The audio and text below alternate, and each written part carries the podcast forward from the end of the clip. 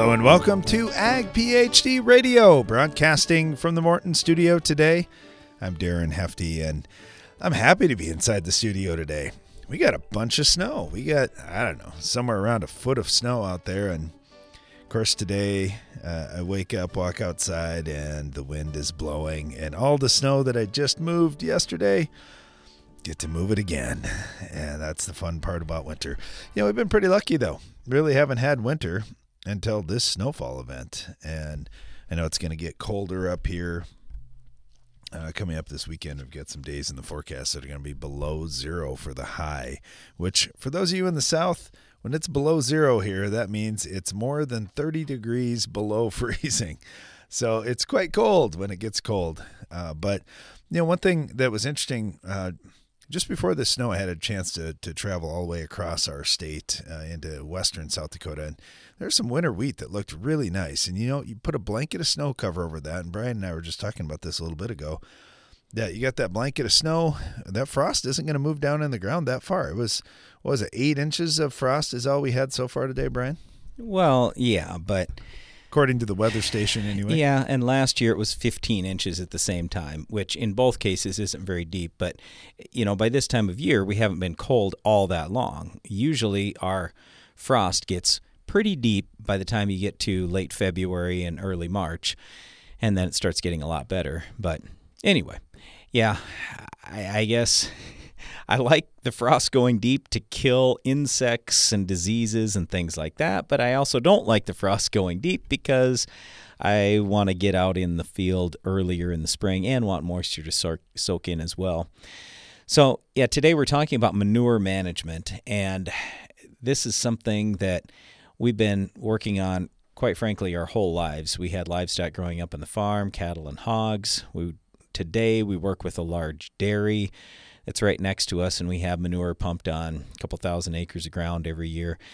Well, there are a lot of different ways you can handle that, but here's the number one thing that I want you to get from this. So, and the most important thing, in my opinion, we get asked the question all the time how much manure do you guys put on? Are you basing it on the nitrogen that's in there or the phosphorus that's in there? And I say, I'm basing it on neither. I'm basing it on the salt. So, salt, salt, salt. That is the number one thing with manure. Uh, that that's to me, uh, I shouldn't say everything, but that's the qualifier always for the crop. That's what I am concerned about. Well, there's so many things about manure that are going to help the crop, but there's yep. one main thing that has the potential to hurt things, and yeah. Uh, two really sodium and salt and so here here's the way i want to separate those two things because a lot of people ask about the sodium too and they automatically assume sodium is salt no they're two separate things so sodium is a nutrient by itself it's a nutrient that plants need in small amounts and it's fine by itself at low levels. But when it gets high, now that becomes a problem. And when the so and what happens is soil okay, so sodium can raise soil pH roughly four to one compared to calcium. Four to one. So if you're getting a whole bunch of sodium in your soil, you're going to find that your pH is going way up. And you're going to find it's like kind of magnifying what ma- magnesium would be. So a lot of people talk about these high mag soils and just how tight they are and poorly drained and everything else. Like I say, the sodium, it's kind of magnesium that's magnified even more. And you get your sodium level up to a certain point, roughly 15% is the is the cutoff for calling it a sodic soil. But even if you're at 5% on a base saturation test with sodium, you got a problem. Your soil is starting to be killed. So you you get that sodium up above the 15% level, yeah, it's a real problem. If it's up above the 30% level, your soil's pretty well dead. Nothing's going to grow out there. So you got to keep that sodium level down. But the sodium thing, that's a long-term deal, okay? So that's what I think about long-term with manure. Short-term with manure, what I care about is salt. Salt and and by the way you might say well sodium's a salt. No it isn't. Sodium if you combine it with something else it can be. So like sodium sulfate that's a salt. Sodium chloride that's a salt. So sodium by itself is not a salt. But anyway if you get your salts too high then you can actually kill your crop you can kill your roots you can kill the seed you can kill the seedling you can kill a great big grown plant with too much salt. Keep that salt level low.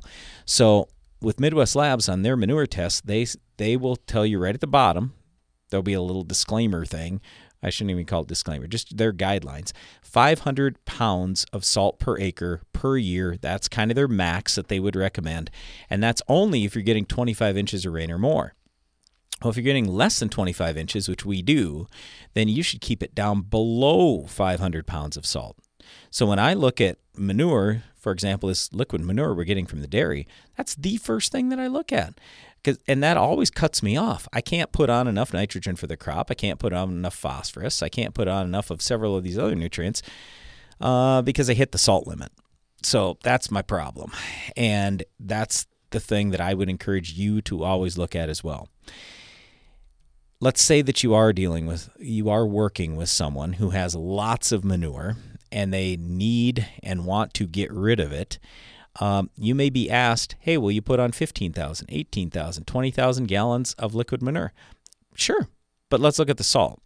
If I'm exceeding my salt level and my guideline, five, let's say it's 500 pounds and that's what you're shooting for, well, then my, my advice, our advice is always say no. Now, if you say, well, I, I have to put on more than that, I have to do it. Okay, how can you get by with it? Heavier soil, more rainfall. So if you had irrigation, well, then I'm not as worried about it. Salts are leachable. A lot of times we think about nitrate. Oh, nitrate's leachable. Salts are very leachable. So if you can flush the salt out of your ground, then I'm fine with it. And you can push the rate a little bit higher. But if you're like us and you don't have that irrigation to use for the excess water and flushing the salts out, then you got to be real careful about what you're doing. So, again, manure management, my most important thing salt, don't overdo it, especially in the short term, it can kill you. And then in the long term, really pay attention to your sodium levels that they aren't building in your soil. Otherwise, you have to cut back on the manure you're applying. We'll talk manure, more manure management right after this. Win the war against weeds in your soybean fields with fierce herbicides from Valent USA. With three different formulations and multiple modes of action, you're sure to find the right fierce product to protect your operation from tough weeds like Palmer amaranth and water hemp. Give your soybeans a strong, clean start with up to eight weeks of residual control with the powerful pre-emergence protection of Fierce herbicide. Ask your local retailer or visit valent.com slash fierce to find the right Fierce formulation for you. Always read and follow label instructions.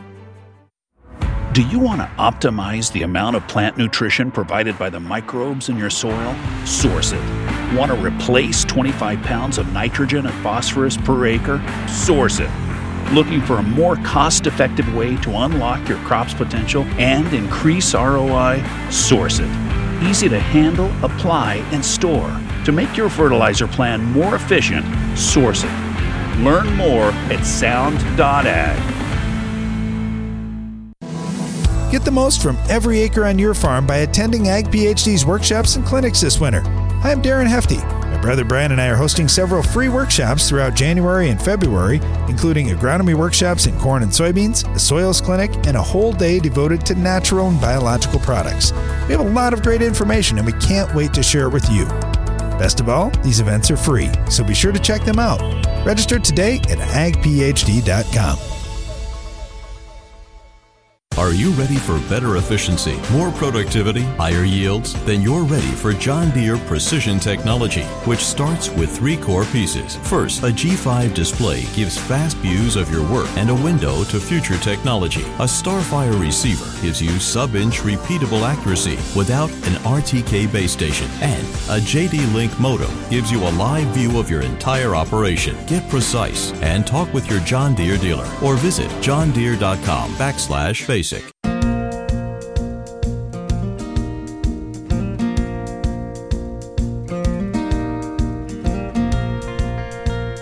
Welcome back. You're listening to Ag PhD Radio, broadcasting from the Morton studio and talking about manure management on today's program. Now, here's something that I want to bring up too. A lot of folks say, "Well, I don't really have app, uh, I don't really have access to manure. And a few years ago, we would have said that too. We had a very small dairy right next to us, great people.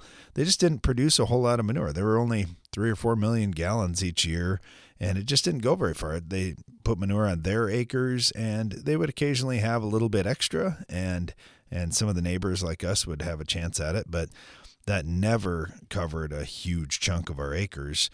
So we we just felt like, well, you know, it's a small deal for us, not a big deal. But now it's a big deal for us, and you just never know when uh, a neighbor is going to expand greatly next to you. I mean, this dairy went from a few hundred to a few thousand uh, overnight. So that's pretty cool. And all of a sudden, manure management became a big thing for us on our farm. So anyway, if you're listening uh, today, there's there's just going to be a lot of opportunities that come up over the years, and uh, understanding how you can utilize manure in the best way possible is really important. We'll start off. We've got Todd Whitney with us right now. He's with the University of Nebraska down in Lincoln. How you doing, Todd? Oh, doing great.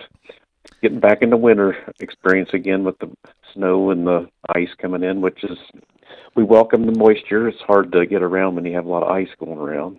Yeah, I agree with you. I, I like the moisture when it comes in the liquid form and it soaks in. that's my preferred, but occasionally we have to slip and slide across it, and uh, that's that's where we're at now. But you know, a lot of the manure application is done, or it's waiting until spring, and mm-hmm. and you've got liquid application. You've got a lot of feedlot manure that gets spread in your part of Nebraska. Mm-hmm. There's just a lot of different forms of manure out there. Uh, where do you start with growers when when it comes to manure management? Well, we always say um, start with uh, record keeping. You know, make sure that you are identifying what the value of that manure is. Uh, we've had some cases in Nebraska where we've had a lot of expansion of poultry uh, facilities, and what's interesting is poultry manure is more concentrated, so you can afford to truck it a lot further than our traditional beef manure that we have. Uh, a lot of our beef manure. Uh, people are just spreading it uh, they don't worry as much about the loss of the ammonium form, which is only about 10%. Uh, it goes into the air, so a lot of it is just just a, applied surface. Uh, whereas if you're into swine manure that has a lot more of the uh, org- of the form of ammonium, and that needs to be injected. So there are some differences of what type of manure they have. So, so kind of look at it. We have had some upgrades on some of the recommendations. And then we also say, well, take into account that fertilizer prices had gone up and that put a lot more interest into the manure application. Some of the fertilizer prices have gone down a little bit from what it was before, but there's it's still kind of a hot topic for people and a lot of interest in it. You know, you mentioned that fertilizer, commercial fertilizer prices go up and down a lot. And I know sometimes you'll talk to growers when it's on one end of that cycle or the other. Hey, manure is a great deal for me. Uh, I don't know if I'm really saving a whole lot by doing the manure. Uh, I just think those are long term relationships that you look at. Uh, 10 years out of 10, if you average those 10 out, uh, I, I, would say you're going to come out ahead using manure in many cases. But it, it starts back to what you said, Todd. You got to know what you've got in that manure so you can manage it properly. Yeah, and we also talk about well, think in terms of specific needs. You know, if you are having some areas that need to have some organic uh, matter buildup, then manure is a way to go. Uh, we've looked at some of the research uh, long term. There's 141 studies that we looked at here at Nebraska that caused us to say, well, we needed to increase a little bit of uh, how much that first year is available. And so uh, we have a publication that's been upgraded that's giving a little more credit that first year when when the manure is applied, and so uh, we've also seen probably about a five percent increase in yields where manure is being used, and we haven't fully identified well what are all those reasons. It's more than just the the nutrients that are applied there. There's a biological uh, benefit to putting that manure on, and it helps on having less um, leaching happening and less runoff. Uh, when it's applied properly. We we still recommend this time of year we're getting frozen soil. Um, you know, putting manure out there, we got to be careful because it can move off of frozen fields. So we're a little bit careful about that on saying uh, you can put it on year round. We do say kind of be aware of your conditions so that we don't cause uh, nutrients to move off the field. We want to keep them out there and do what they can to help the next crop. Yeah, that's exactly right. You got to use some common sense, be aware of conditions because they change rapidly in Nebraska and other states. And they certainly did change rapidly this week down in Nebraska with a snowstorm and now colder temperatures coming in. But we're still lucky to have Todd Whitney with us with uh, University of Nebraska to talk about manure. Todd, thank you so much. We really appreciate it. You had some great points there and look forward to talking to you again. Hey, thank you. Have a great day. You bet. You too. We got Dan Andersen right now with Iowa State on. Dan, how are you doing? Oh, I'm good. It's a nice cold and snowy day here in Iowa too. yeah, you guys got that same storm that Todd had and and we got up here and you know, I like having some snow out there. I like that that moisture is going to hopefully melt and soak down into the soil in the spring if we're lucky and uh, then we'll get all that manure that we put on this fall activated working for our crop. We should be in a good shape, right? Absolutely. I think it was a nice fall for manure application, but just like you said, it, it's been plenty dry and a little moisture wouldn't hurt and uh, some of our research plots last year were extremely dry, and just like you said, it, it takes a little water to get the nutrients where you want. And I had good luck with manure, but some of my uh, commercial fertilizer where I was side dressing nitrogen, I put it on, and we didn't get any rain, and man, that nitrogen never made it to the crop rut. Yeah, I had a guy that was on our show here just a few weeks ago. He put on 100 pounds. He gained seven bushels. He's like, What did I do that for? Because it never rained afterwards. But you don't know yeah. that when you're making those applications. You, you can only do your best guess. And it's kind of the same thing with manure. I mean, you're putting the manure out there. And like Todd was saying, they've adjusted their first year available nutrient recs now uh, just based on current research. A lot has changed. I mean, the diets and the, the livestock have changed, and storage methods, and how much water is getting used in some of these systems. And the, the manure thing is dynamic, it's not just the same every year. Absolutely, and I think that's an area where we're going to continue to see a lot of change. I think when you look at beef cattle uh, here in Iowa, we see more and more people moving to deep pitted housing, and a lot of the research for nitrogen availability there is pretty old, and we've seen a few people look at aeration systems in their their deep pitted beef barns, and we know aeration is going to push more of that nitrogen into the first year, and and more people are looking at anaerobic digestion of manure, and that too will push more of that nitrogen first year available. So it is dynamic, right? You feel like you start to get a handle on it, and then uh, we can do this a little better. We're going to try this a little different, and it changes things in the in the whole system. You know, you look at the carbon market, what's happening there, and and some of the digestion systems that are getting used now. Uh, how is that changing things? We, we get a lot of questions about that because it's something that, for a lot of areas, is relatively new. Yeah, so I think when I look at the digester industry, if you have an outdoor lagoon, it's really easy to go put a cover on it. Uh, if you're near a pipeline, inject that gas in the pipeline. And like you said, the carbon markets are are pretty lucrative. You can get uh, RIN credits from the federal government. That was the same as what was used for ethanol production. Uh, and then you can get LCFS credits, low carbon fuel standard credits, out of states like California and Washington. And you might start looking at credit markets uh, for a dairy cow, five hundred to a thousand dollars of credit for a cow per year. Uh, that's pretty lucrative and enough to push me towards a digester. Swine credits, uh, if you have a lagoon system, might be pushing $300 per year per pig space. Uh, in the Midwest, where we've seen more deep pits, it's a little harder, right? You have to make a bigger change to the system. And credits aren't quite as good. It's more like 150 a pig space. But there's opportunities there. I think we have to be innovative in how we set those systems up. But it is something I get more questions about and people are looking at. Yeah, it sure is, and and you're right. There there are some dollars out there for growers that, that are looking for that. It's not just uh, not just manure that I need to find a home for. Uh, now there could be a revenue source there as well. Uh, Dan, always great talking to you. Really appreciate that. Look forward to talking to you again down the road. All right, thank you much. Have a good day. Yeah, there is there's much more to this manure management piece than just how much am I going to put on per acre uh, for the livestock producer, uh, like we were talking about there with carbon, the carbon market and things that are going on. Uh, the potential to get involved uh, capturing methane gas, those types of things. It's it's pretty interesting out there. We'll talk more about manure. We'll talk about how that impacts the crop a little bit, and and maybe even some application technology coming up after this. And our phone lines will be open for your calls and questions at 844 44 Ag PhD. Stay tuned. We'll be right back.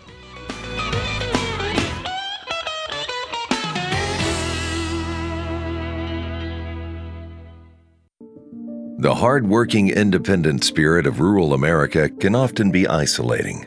It's not often discussed, but mental health issues are real. Now's the time to lead by example Talk openly and show that a strong mind is just as important as a strong body. FMC is proud to be working toward ending the misconceptions around mental health through awareness, guidance, and action. Together, we can uproot the stigma. Because the challenges you face are getting bigger every year, BASF is committed to helping with more than boots on the ground. We're committed to boots in the mud, boots on the steps of your truck, your tractor, your combine, the linoleum tiles of your coffee shop, the concrete of your co op, the gravel in your shed. So we can listen, learn firsthand, help right now to ensure success. BASF, helping you do the biggest job on earth. It's smart to make the right agronomic choices, and it's even smarter to get rewarded for them. With the Bayer Plus Rewards program, you earn cash back on seed, herbicides, and other eligible products. And it keeps getting smarter because now you can earn an additional 10% bonus when you send your redemption check to your retailer. To learn more, contact your retailer today. Protect your yields and get the most from your land with Bayer Plus Rewards. Visit mybayerplus.com and see program terms and conditions for full details. Get more durability for less downtime with Soil Warrior strip tillage from Environmental Tillage Systems. Improve fertilizer efficiency and reduce passes and fuel usage. Now that's ROI. Learn more about ETS at soilwarrior.com. From machine storage buildings and farm shops to dependable buildings to house your livestock, regardless of building size or use, Morton has a building for every budget. To learn how we can help you expand your farm operation, visit mortonbuildings.com. If you look close enough, you can see the hidden potential within your fields. That's why an AgroLiquid nutrition plan starts with the crop and identifies the precise combination of primary nutrients while focusing on the support of secondary and micronutrients. So every nutrient is working in harmony for your crop to reach its full potential, maximizing growth while offering lower use rates. Apply less, expect more? Precisely. Find an AgroLiquid dealer at agroliquid.com. This season, get medieval on Rhizoctonia with the powerful protection of Excalia fungicide from Valent USA. Here to shield your sugar beets from the treachery of Rhizoctonia, Excalia delivers excellent staying power, keeping your sugar beets from being conquered. Stay one step ahead of Rhizoctonia with the powerful protection of Excalia. Ask your retailer or visit valent.com slash excalia to learn more. Always read and follow label instructions.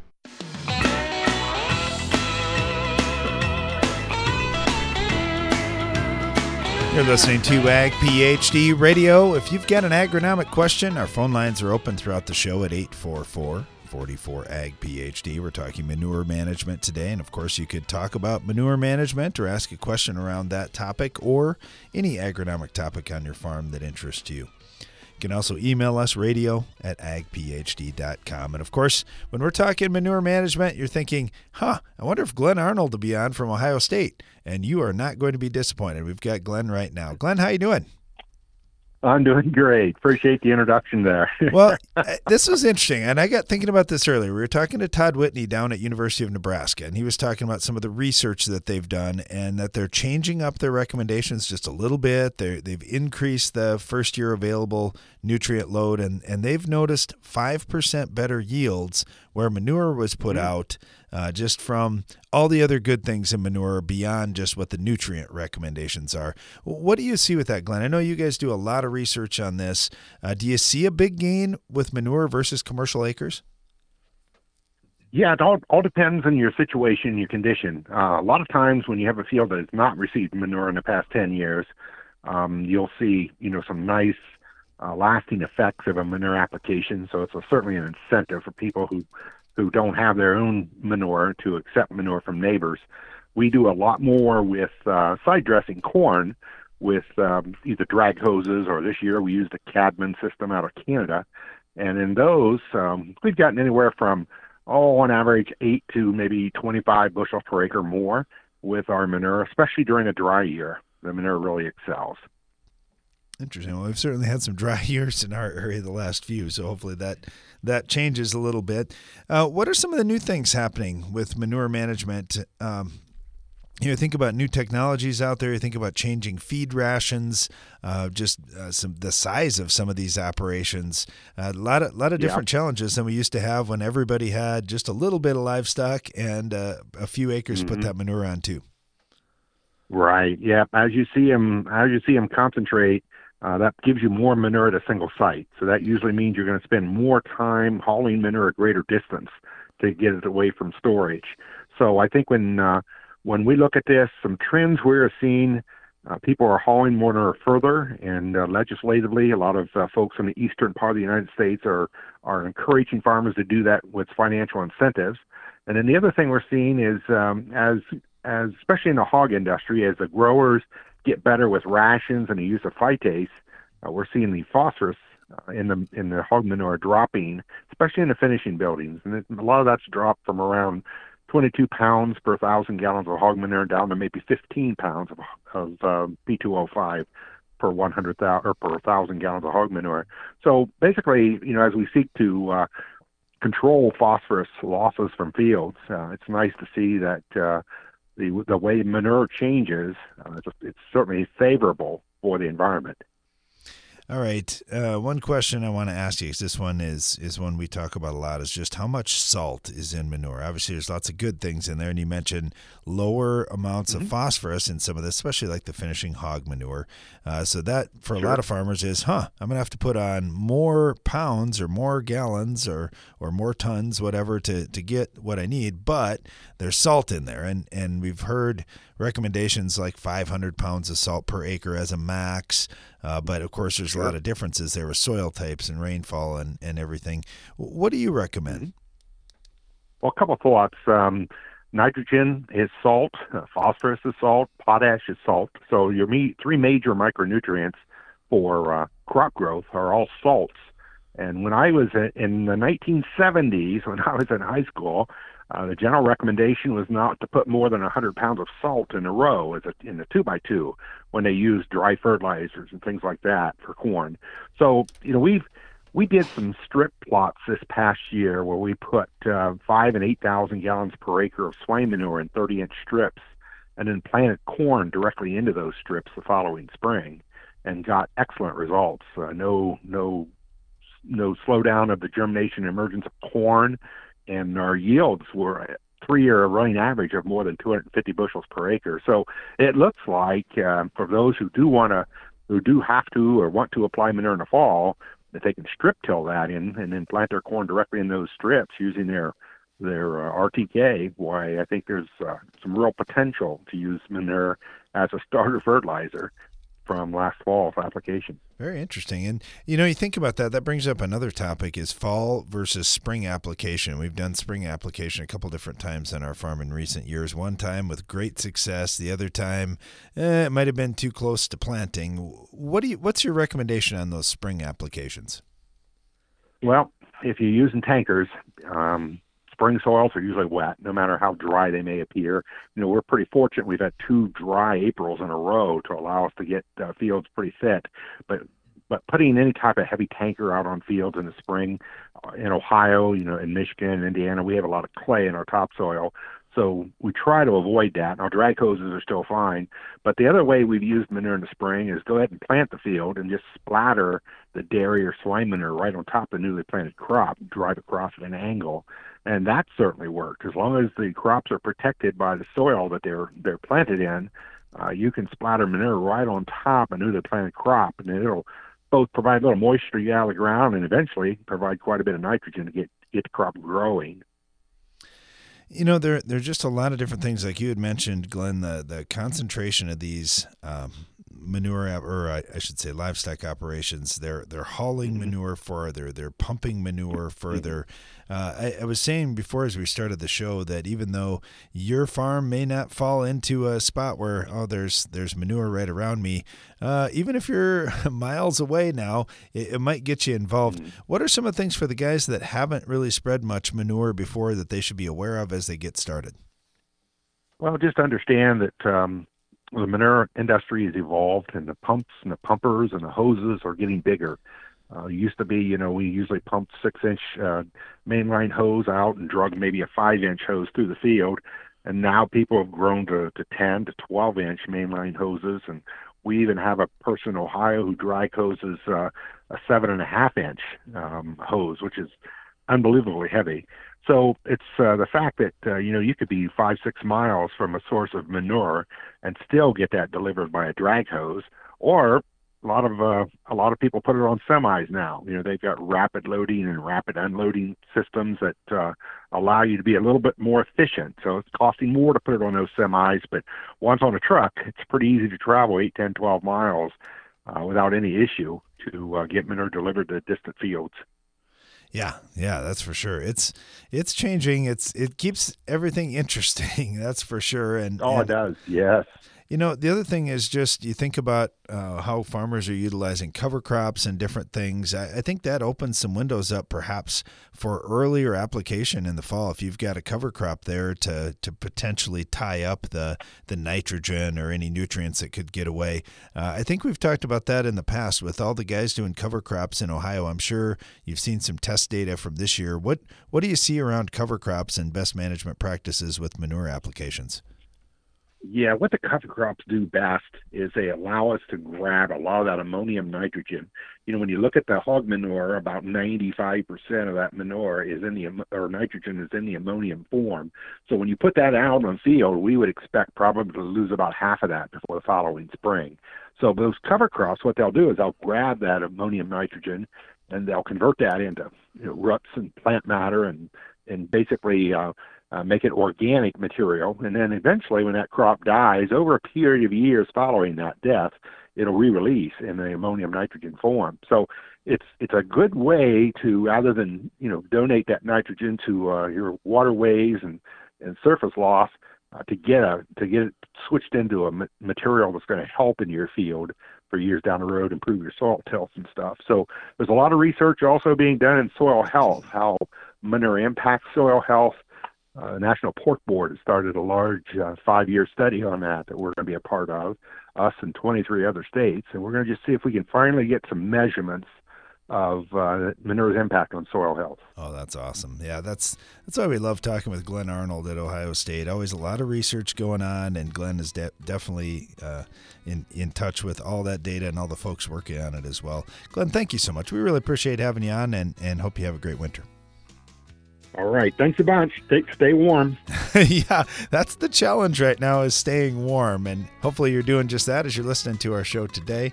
If you've got any questions for us, call in 844 44 AG PhD.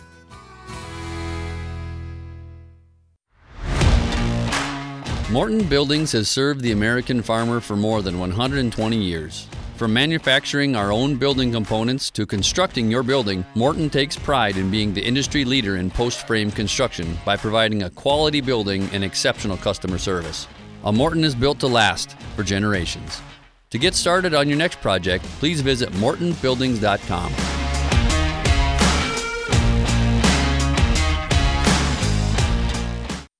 My mom's got a new Case IH tractor and it can do it all.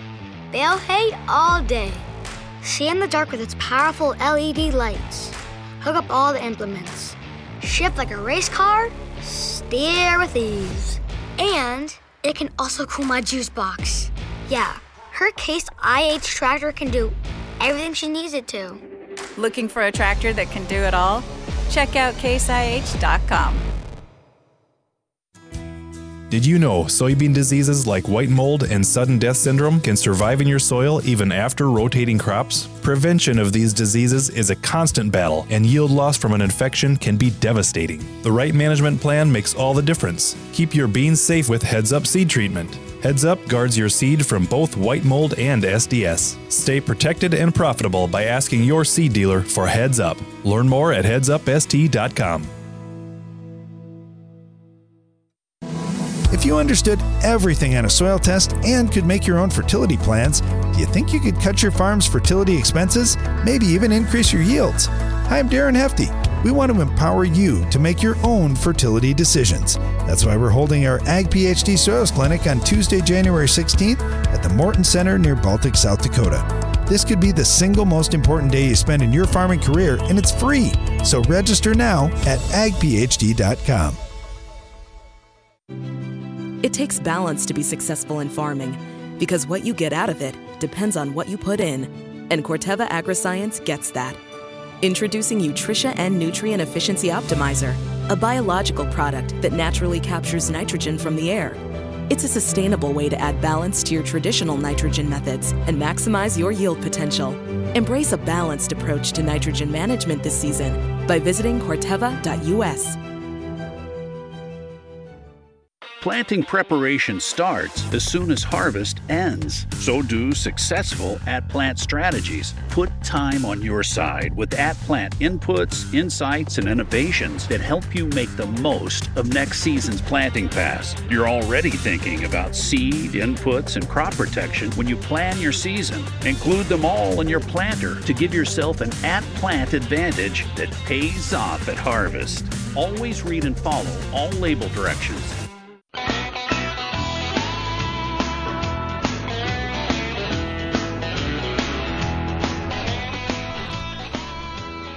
Welcome back. You're listening to Ag PhD Radio talking manure management on the show today. And you say, all right, we heard from the university guys. How about some farmers? Well, we got one right now. We got Jameson out with us right now down in Kansas. How you doing, Jameson? Oh, not too bad. How about you guys? Pretty good. I understand you don't have it all figured out on manure either, and maybe you have some questions for us too. Uh, what's on your mind? Yeah, uh, here lately in the off season, kind of been looking through some things and looking back at some grid sampling uh, had done in the past here, and I'm trying to figure out um, what do you guys think? Where, how where do we get? Uh, what levels do uh, potassium toxicity start to really take place and really affect yield?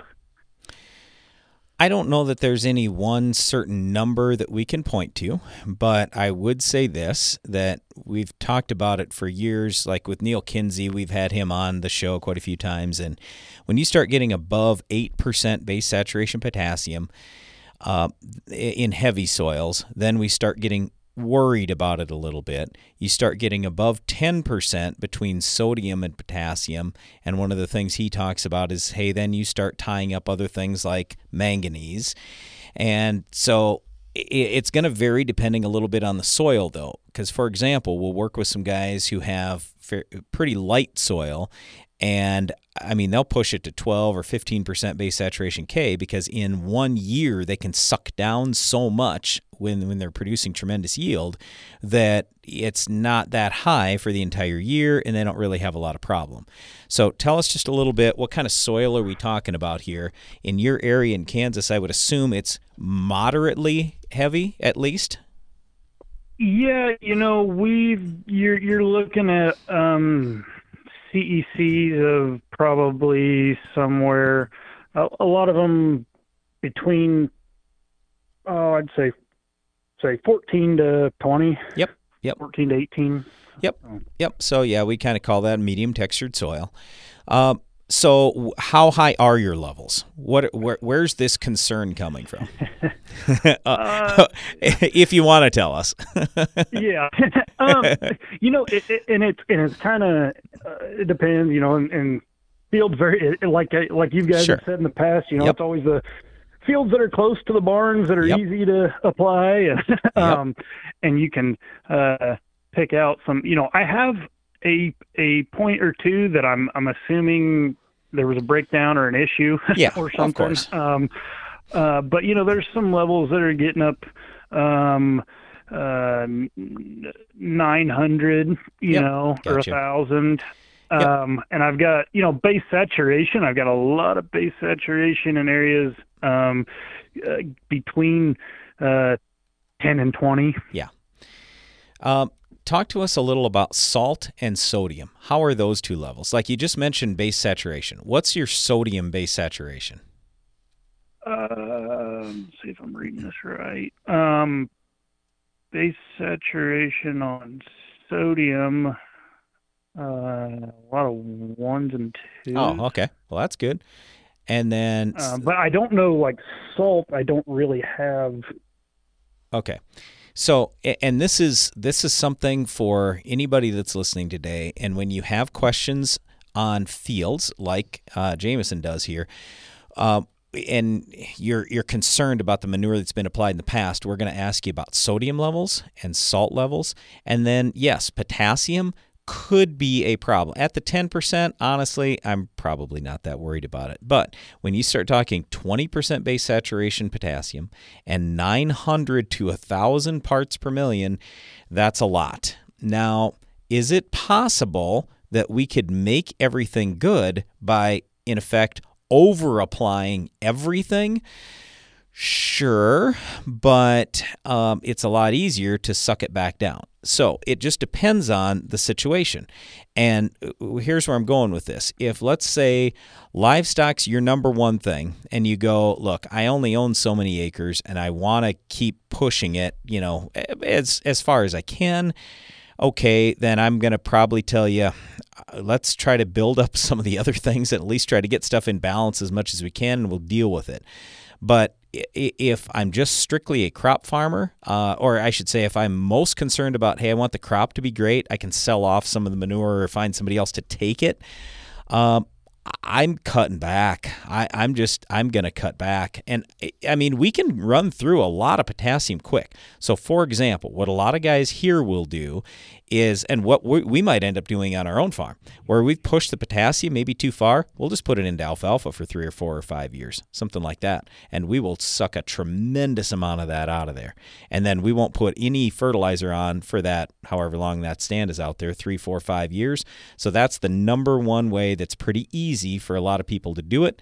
Um, otherwise, you could certainly cut silage, you can bale stalks. I mean, there are a lot of ways to get a lot of potassium off that ground fairly quick and that's what I was kind of, you know, uh, you know, either bale silage or or, yep. or top silage, bale yep. stalks, yep. or bale, you know, with baling like like cover crop, you know, would that help mine some sure. of that? Yep, um, absolutely. Now there are parts of the field that are you know, are in line. So if I go and start chopping something, now I'm going to have to replace uh-huh.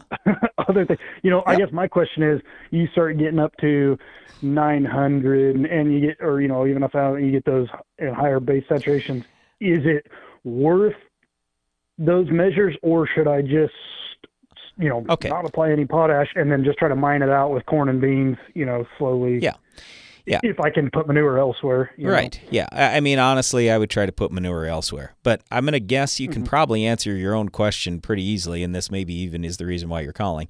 Have yields been negatively impacted? Can you tell at this point where those super high K levels are in your field when it comes to harvest whatever crop you've got out there?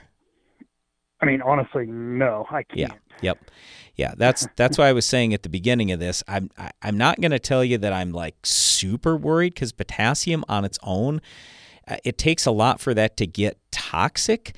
But what it does is it, it's going to inhibit some other things from getting in there. So, for example, magnesium. There have been some people out there talking about, hey, we have lower magnesium levels in plants. Well, I'll promise you, if you have ridiculously high potassium, you will get less magnesium into the plant. How high are your magnesium levels? Do you know? Like parts per million. Uh, uh, magnesium. Um, I'll, I'll I'm going to guess they're 300 to 400. now let's uh, let's see what you yeah, got. Yeah, a lot. Yeah, that's a, a lot of that. Yeah. and and here's how I could kind of guess because he's told me 14 to 20 on cation exchange capacity. So you don't have super heavy soil. So I knew right away you didn't have a crazy level of magnesium out there. So here's where I'm going with this. Because your potassium level is so high, it's possible that you may benefit from some, let's say, magnesium sulfate or some form of magnesium a little bit, maybe call it even in put on in season or something. I, I'm just concerned that your magnesium levels may run a little bit short in the plant. So that's probably the biggest thing when your potassium level is that high. Magnesium, you can also run into some manganese tie up issues, things like that. So it's not that potassium is killing your plant or anything like that. It's just it's going to inhibit other stuff from getting in there, and all of a sudden, then your plant's a little out of balance. It's just like you or me. If all we ate was steak, it tastes great and everything, and I'd enjoy that very much, but I may not be the healthiest person if that's all I had in my diet. And now, so you know, a lot of times with manure application, you know, it goes on one year, and then you know that field won't yep. see manure again for ideally for a while. Uh, sure.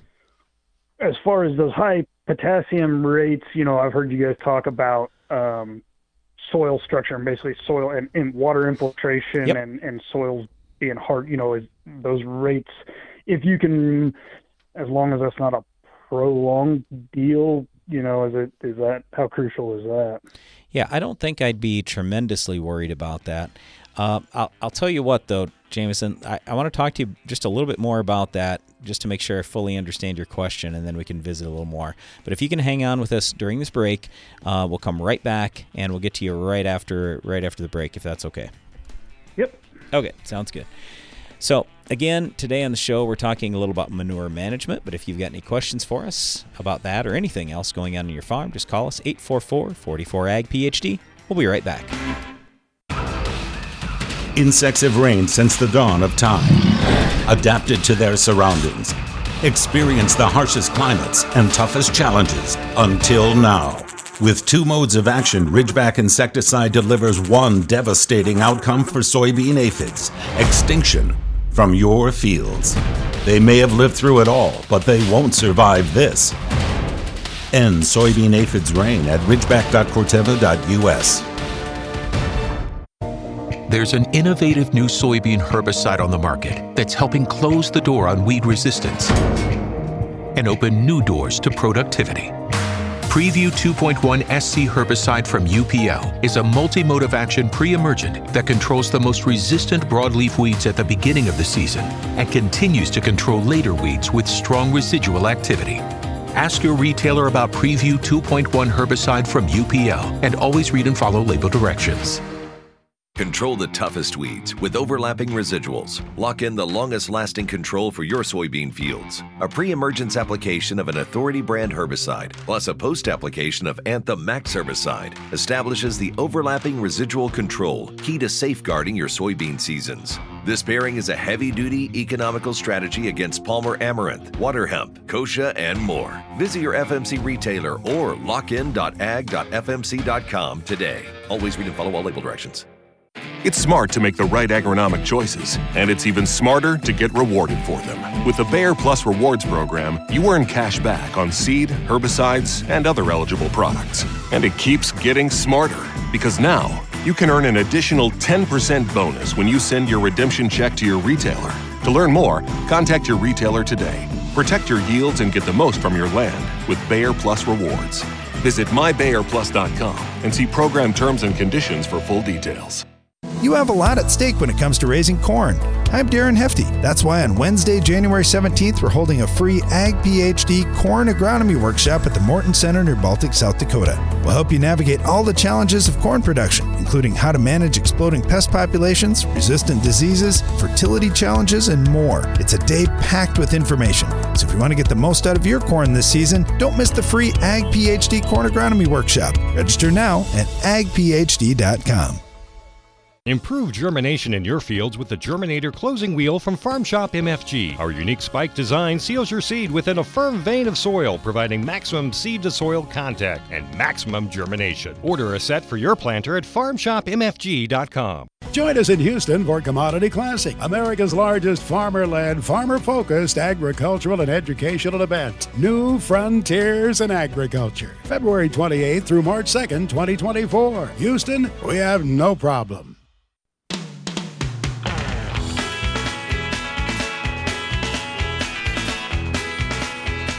Thanks for listening today to Ag PhD Radio. I'm Brian Hefty along with my brother Darren.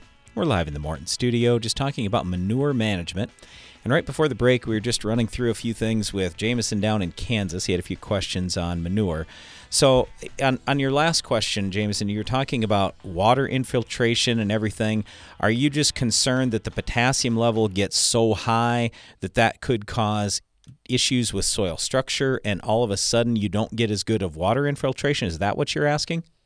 Uh, yeah, I, I, I feel like in the past I've heard you guys talk about that or just talk about, you know, some things that potassium can do there. Yeah, I'm more worried about the sodium, but is it possible that you could get so much potassium out there that could cause a few issues? Sure, it is. Uh, so I, I, I'm not going to tell you that it's like a super big concern though. So I, I don't know if I'd worry about that all that much. And the other thing when we were talking, you just said, Hey, I got a lot of variability here. Yeah, I have some areas that it's really high, but then I have other areas that are, you know, not too bad. So I don't know that I'd get that that terribly worried about it. Just kind of keep monitoring it as you go. Calcium and having good calcium levels is really important. And as long as you're at least 65% 70%, something like that, calcium. So on that base saturation test, if you're 65 to 70% calcium, or maybe even a little bit more, your water infiltration's probably not going to be too bad. Okay.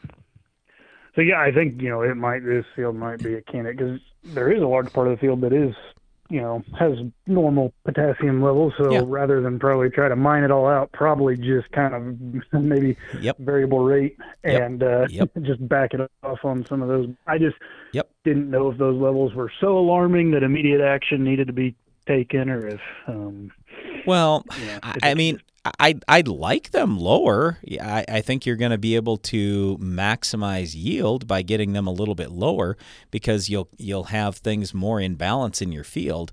But if you need the ground for manure, then I, I mean, I'd probably keep putting a little bit on, but just in those areas where it's Mhm. pretty high, just cut back, kind of like you're talking about. We do some variable rate stuff too, and that that that makes a lot of difference. So that that's probably what I would do.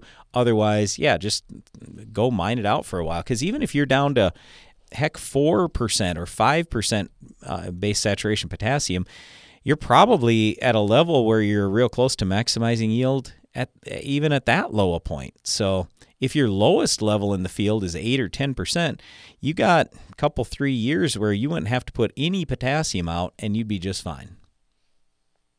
Okay. Yeah. Yeah. That makes sense. And then, so on all my tests, you know, I've got sodium. As far as testing salt levels, can I pull test to test that? Yeah, and so when whatever lab you go with, I just talk to the lab and say, "Hey, I just want to get a soluble salts test also along with whatever else I'm doing."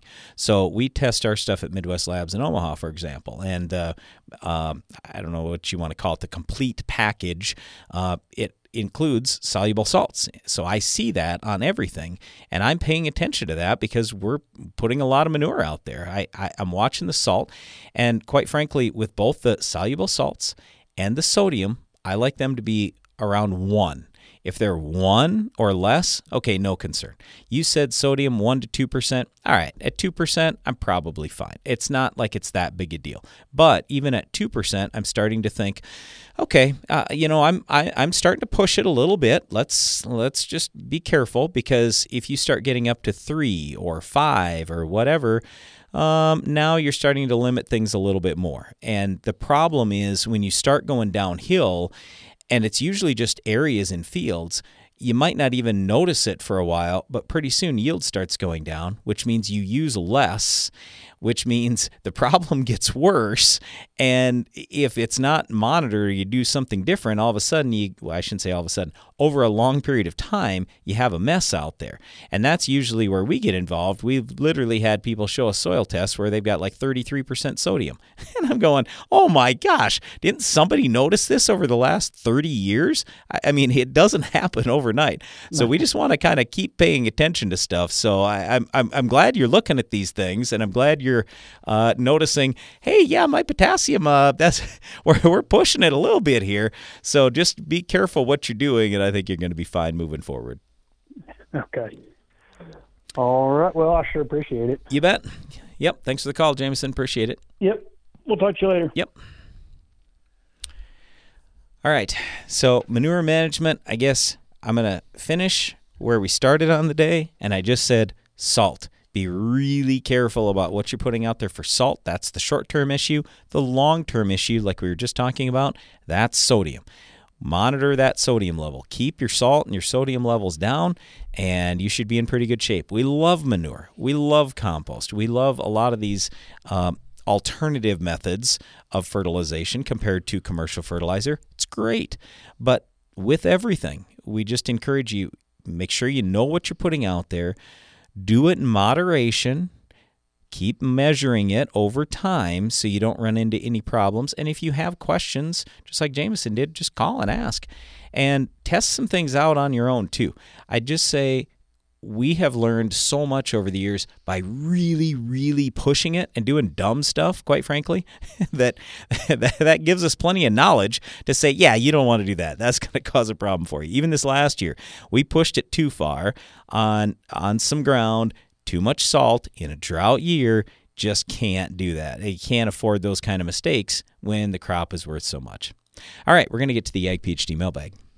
It's the mailbag. All right. Uh, first question comes in from Marty. He said, What is the best way to apply boron? Well, it all depends on your situation. There are many ways you can apply it. For us, with heavy ground and very little rain, we like putting dry boron out in the fall to try to really raise the level because in our ground, it doesn't leach very easy. If, on the other hand, you have sandy soil, and irrigation, we're going to tell you literally every time you irrigate, put a little bit of liquid boron out there. I mean, there are a lot of ways to do it.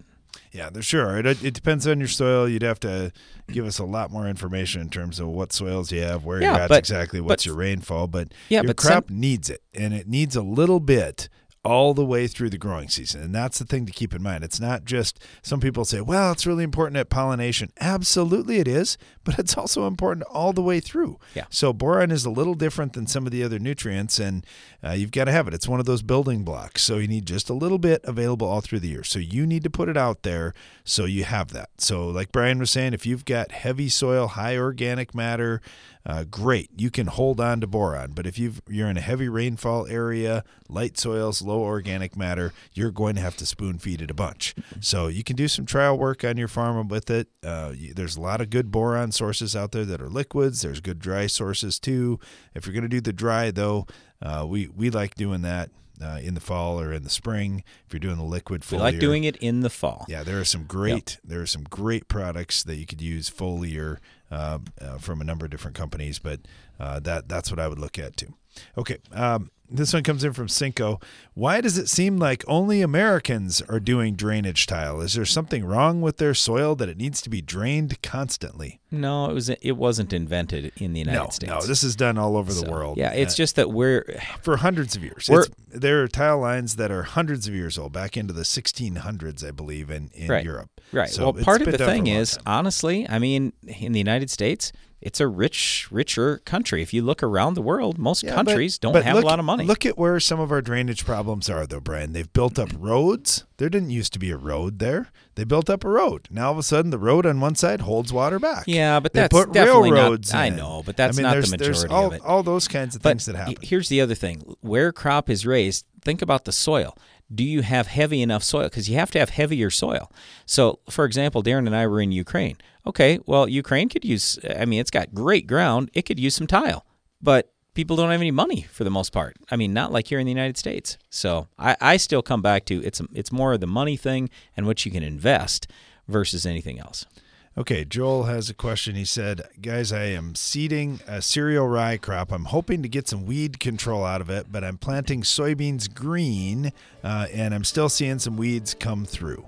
Uh, yeah, yeah, you probably will. It's not like it's going to be perfect. You have to have a super, super thick stand of cereal rye in order to choke out all the weeds. So with pre's, uh, what's the research shown, Brian? If you get more than 18 inches Yeah, of growth 18 on the cover crop, You got to burn it down first and then go, well, it sounds like you don't want to burn it down. So, our suggestion is I mean, would we throw a residual out there in advance of planting? We still give it a shot.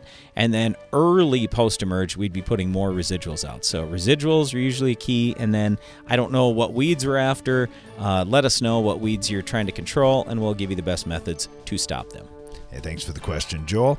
And thanks to you for listening today. Be sure to join us again each weekday for more Ag PhD Radio.